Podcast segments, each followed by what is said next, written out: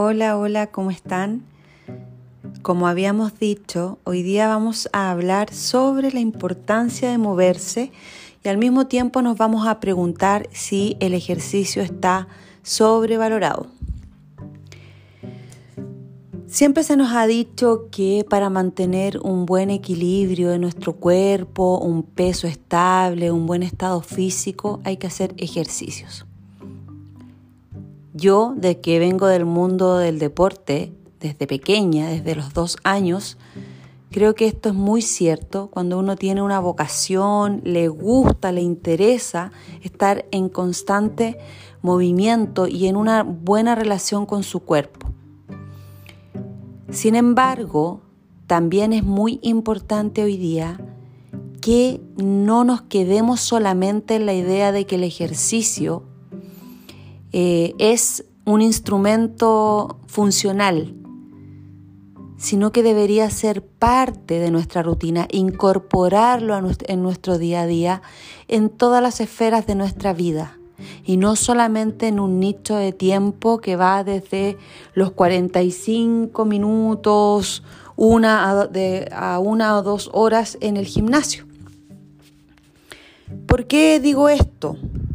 Porque creo que hoy día hemos reducido el ejercicio a ese rango de tiempo que estamos desarrollando una rutina que nos ha creado otra persona y efectivamente pensamos que ahí está nuestra cuota de salud. Desviando un poco el tema esencial que siempre he dicho y que repito acá que es que la nutrición es la base de nuestra salud y eh, que todo lo demás es complementario a esta base. Siempre he dicho y lo sigo sosteniendo que el 80% de nuestros resultados, de nuestro estado físico, de nuestra salud metabólica, tiene que ver con la nutrición. Y el otro 20% se divide en moverse, hidratarse, descansar, suplementarse, reparar y muchas otras cosas más que tienen que ver también con la vida primal, ¿no? Visitar más la naturaleza, darse tiempo para meditar, estar en el presente, el mindfulness, etc. Pero volviendo a nuestro tema esencial del movimiento y el ejercicio, creo que hoy día hemos olvidado que somos seres humanos y que nuestra evolución física, psicológica, biológica, cultural está asociada al movimiento. Somos sociedades nómades, que obviamente hace muy poco, hace unos 10.000 años atrás recién, nos hicimos sedentarios. Por lo tanto, estamos hechos para movernos, para desplazarnos de un lugar a otro, buscando el alimento, buscando mejores climas, para poder sobrevivir, porque esa es la base, esa es la clave de nuestro organismo. Nuestro organismo está constantemente luchando por sobrevivir. Ahora o en la época ancestral eso no ha variado y para nuestro ADN, para nuestra conformación bioquímica, eso no ha variado. No hay una diferencia entre lo que era el hombre hace 250.000 años y lo que es ahora. Por lo tanto, es muy importante comprender que el movimiento está ligado a nuestra naturaleza humana. Por lo tanto, yo sostengo, propongo que el moverse es imperativo en nuestra vida para mantener una salud. Yo puedo tener mis marcadores registrados, ir al médico cada tres meses, hacerme las analíticas, tomarme los suplementos, pero si soy sedentario yo no estoy sano. Y tarde o temprano eso se va a manifestar en mi salud, en mi estado, en mi condición metabólica. Al revés, quizás yo no estoy eh, teniendo mis marcadores registrados, no me hago analíticas cada tres meses, em, no tengo controlada la suplementación, sin embargo, me muevo constantemente, trato de mantenerme siempre activo, activa, eh, paseo la naturaleza, trato de moverme hacia lugares o, vivir, experienciar situaciones que me obliguen a salir de la comodidad de alguna u otra manera y les aseguro que voy a tener mejor estado metabólico. El movimiento es imperativo, lo cual nos dice entonces que el ejercicio es parte del movimiento. Sin embargo, el ejercicio es opcional. Hay personas que cifran toda su salud en el ejercicio. Yo he escuchado muchas veces personas, y discúlpenme si grafico simplemente a un género, pero es lo que comúnmente escucho. Eh, yo juego fútbol tres veces a la semana por lo tanto, soy súper activo, eh, soy súper, no soy sedentario. ¿Y qué pasa el resto del tiempo? ¿Qué pasa después? ¿Qué pasa esas 22 horas que te sobran del día, del día en que jugaste fútbol o del día que fuiste a hacer ejercicios? Si nosotros depositamos nuestra salud metabólica solamente en esa actividad, estamos perdidos. Si no prestamos atención a nuestra nutrición, a la información valiosísima que le estamos entregando a nuestro organismo cada vez que cogemos algo y lo llevamos a la boca, estamos en peligro de alguna manera de desequilibrar nuestra, nuestro metabolismo y nuestra salud. Eh, y es súper importante comprenderlo desde esa mirada porque estamos mal enfocados. Entonces, el ejercicio termina siendo opcional. El moverse termina siendo un imperativo. Puede que yo no haga ejercicios, intencionadamente. No voy al gimnasio, no salgo a correr, no hago zumba, no juego fútbol, no me dedico un tiempo exclusivo dentro del día a hacer algo, pero estoy en constante movimiento durante toda mi rutina. Subo y bajo escaleras, hago aseo, muevo los brazos, muevo las piernas, me paro, camino, salto, corro, doy más de 10.000 pasos diarios, me muevo de un lugar a otro activamente, vigorosamente. Tomo un momento para el descanso, pero la mayor parte del tiempo soy autovalente, no le pido a otros que me traigan las cosas, lo hago yo. Todo ello es movimiento y es parte esencial de nuestra salud. Por más que yo tenga al día todos mis eh, análisis y por más que yo tome todos mis medicamentos o no sé, la, la, la maca que viene desde las, las, eh, los Andes peruanos y el amaranto y no sé qué, si yo no estoy en movimiento, no voy a tener salud. Últimos estudios que se han realizado hace muy poco, el año 2019 al 2021, y considerando también la, pandemia que, además nos entrega nuevos datos, datos más concretos acerca de la importancia del movimiento, ya que estuvimos mucho tiempo encerrados, por lo tanto hubo mucha gente cuyo sistema de salud se deterioró, incluyendo el sistema, eh, el sistema inmunológico, por supuesto, por estar tanto tiempo encerrado y tanto tiempo sedentario, sentado en la casa, moviéndose muy poco. Estos estudios han determinado la importancia del NIT. ¿Y qué es el NIT o NEAT? N-E-A-T. Es eh, una, eh, constituye una sigla en inglés que significa No Exercise Activity Thermogenesis, ¿ya? Que significa que es cualquier actividad eh, que nos haga, obviamente, activar nuestra termogénesis sin que ello signifique ejercicios. ¿Ya? Es decir, cualquier actividad que esté fuera de los ejercicios, que esté fuera de la intención de hacer algún tipo de entrenamiento. Y obviamente constituye el día a día, lo que les decía recién, moverse, caminar, subir, bajar, abrir y cerrar puertas, eh, sacar algo, leer, bajar, sentarse, pararse, todo lo que hacemos durante todo el día. Eso constituye nuestro NIT. Y se ha determinado que el NIT más activo es mucho más relevante que tener una rutina de ejercicios diarios, pero pasar mucho más tiempo en sedentarismo. ¿Ya? Es decir, que una persona que hace una a dos horas de ejercicio diario, pero el resto de las otras 22, 23 horas es sedentario, no se mueve mucho, es una persona sedentaria con riesgo de enfermedades metabólicas. Y uno puede decir, pero ¿por qué si yo pago un gimnasio, pago un personal trainer para que esté conmigo allí y me esfuerzo y la sudo en ese momento? Ya, ya hice mi cuota de salud, pero te vas llegas en auto, te vas en auto, te vas a, tu trabajo, que lo más probable es que sea sedentario, porque si no, no necesitarías hacer ejercicio si no fuera tan sedentario. Eh, y llegas a tu casa, te vas en auto, te llegas cansado, vas a, la cena, te sientas a ver un poco de televisión o te vas a la cama y listo. Y al otro día piensas que la haces de oro nuevamente levantándote y haciendo esa misma rutina.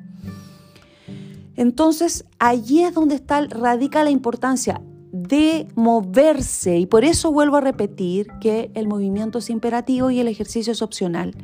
Y de hecho se ha demostrado que personas que no hacían ejercicios pero tenían un NIT elevado tenían los marcadores metabólicos mucho en, en manera mucho más óptima que aquellas personas que hacían una hora a una hora y media de ejercicios, entre 45 minutos más bien dicho y una hora y media de ejercicios al día, pero el resto del tiempo no se movían para nada, incluso estaban sentados con estas sillas con ruedas, entonces volaban de un lado a otro en, una, en un espacio reducido para sacar, no sé, tomar un lápiz, tomar una hoja, meterla en la impresora y, caminaban muy cortas distancias. Eh, por lo tanto, no alcanzaban ni siquiera a cumplir la, la, básica de 5.000 pasos al día que al, harto tiene que decir también estos marcadores de paso, que uno los mira un poco a huevo, ¿no? Pero es súper importante también entender que por lo menos 10.000 pasos diarios ya está hablando de un NIT regular, ni siquiera elevado, regular.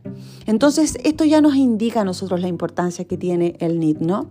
Y por otro lado, también es súper importante comprender que nosotros no entrenamos o no nos movemos para quemar calorías sino que nos movemos con otro objetivo, con el objetivo obviamente de aumentar nuestro gasto basal, de que nuestro organismo se obligue a desencadenar procesos bioquímicos que permitan la salud, la constante regeneración eh, de las células, la vitalidad de las mitocondrias, la producción de adenosín trisfosfato, que es nuestra unidad de energía, el ATP, y que eso también obviamente nos mantenga en la supervivencia. Y vuelvo al inicio de este podcast Recuerden que nosotros estamos buscando, siempre nuestro organismo está buscando la supervivencia. Entonces, eh, no hago ejercicios para quemar calorías porque en mi mente, que es muy quizás lógica, es hago ejercicios, quemo más calorías y si quemo más calorías voy a estar más flaco. Si estoy más flaco, estoy más feliz, fin del cuento. Y la verdad que no es cosas de calorías, no es lo mismo que calorías entran, a igual calorías salen y estamos al otro lado. Ya lo he dicho muchas veces, el asunto de una buena salud tiene que ver con el clima, con la atmósfera hormonal que nosotros estamos desencadenando en nuestro organismo y en eso tiene mucho que decir la nutrición como información básica que le entregamos a nuestro cuerpo. Entonces, eh, cuando una persona dice cuántas calorías quemaré en este ejercicio, ¿será efectivo para quemar calorías? pero eso te asegura una buena salud, incluso te asegura quemar más grasa, ¿estás seguro que vas a oxidar grasa con mayor eficiencia quemando más calorías? La verdad es que no está demostrado y la verdad que más bien está demostrado lo contrario, que no hay una relación directa con ello y que al final hay un montón de estudios que están errados con respecto, por ejemplo, a la obesidad o cualquier otra enfermedad como los síndromes metabólicos que antes solamente se basaban en eso, moverse más, comer menos y estamos al otro lado. y hoy día sabemos que no tiene nada que ver, sino que tiene que ver la importancia de la densidad nutricional, no la cantidad de calorías que nosotros ingiramos. ¿Ya? Entonces también es sumamente importante entender que en muchos casos el ejercicio está sobrevalorado. Hay personas que me han dicho en varias oportunidades, mira, yo quiero hacer más ejercicio para quemar más calorías, entonces como, no sé, tengo una pequeña lesión en el pie, no voy a poder hacer ejercicio, por lo tanto quiero que me rebajen las calorías de mis minutas porque si no voy a engordar. Y no tiene nada que ver, nada que ver y lo veo a diario. De hecho, tengo muchos eh, pacientes asesorados que no hacen ningún plan de ejercicio, sin embargo han oxidado grasa, han seguido en su evolución, eh, que ya los ponía en riesgo metabólico. Y una vez que han salido de ese riesgo metabólico, recién se van a enfocar en la construcción de masa muscular, porque ahí radica la importancia del ejercicio, de hacer una actividad bien planificada, no a tontas y a locas, así como hoy día voy a salir a correr por los, por los cerros porque quiero, quiero quemar más calorías, no, sino que hay una actividad que esté programada, planificada, con objetivos en base a requerimientos, etc. ¿Y eh, cuál sería el principal, la principal meta de esa actividad?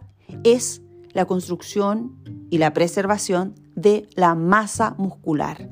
Porque sabemos hoy día también que las personas que tienen mayor cantidad de masa muscular, mayor cantidad de masa magra en su organismo, son personas que por lo general son más sanas, tienen mayor salud metabólica.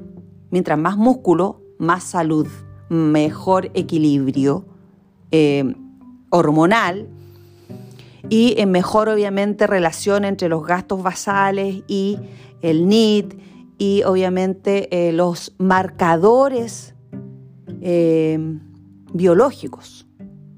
Entonces, ese debe ser la mirada del ejercicio y no quemar más calorías y no purgarse después de haber comido mucho, haberse dado un atracón y decir, ah, mañana me mato en el gimnasio, me mato en zumba, me mato corriendo porque comí demasiado. No, lo que tiene que, el foco tiene que estar puesto en la construcción o preservación de masa muscular. Hoy día está comprobado que las personas adultas y adultas mayores comienzan a enfermarse en su vejez no porque envejecen, sino porque pierden masa muscular. Y al perder masa muscular, quedan mayormente expuestos a enfermedades metabólicas. No solamente la sarcopenia, que es una enfermedad brutal desde el punto de vista de la movilidad y desde el punto de vista de la salud en general, que la pueden, la pueden googlear, ¿no?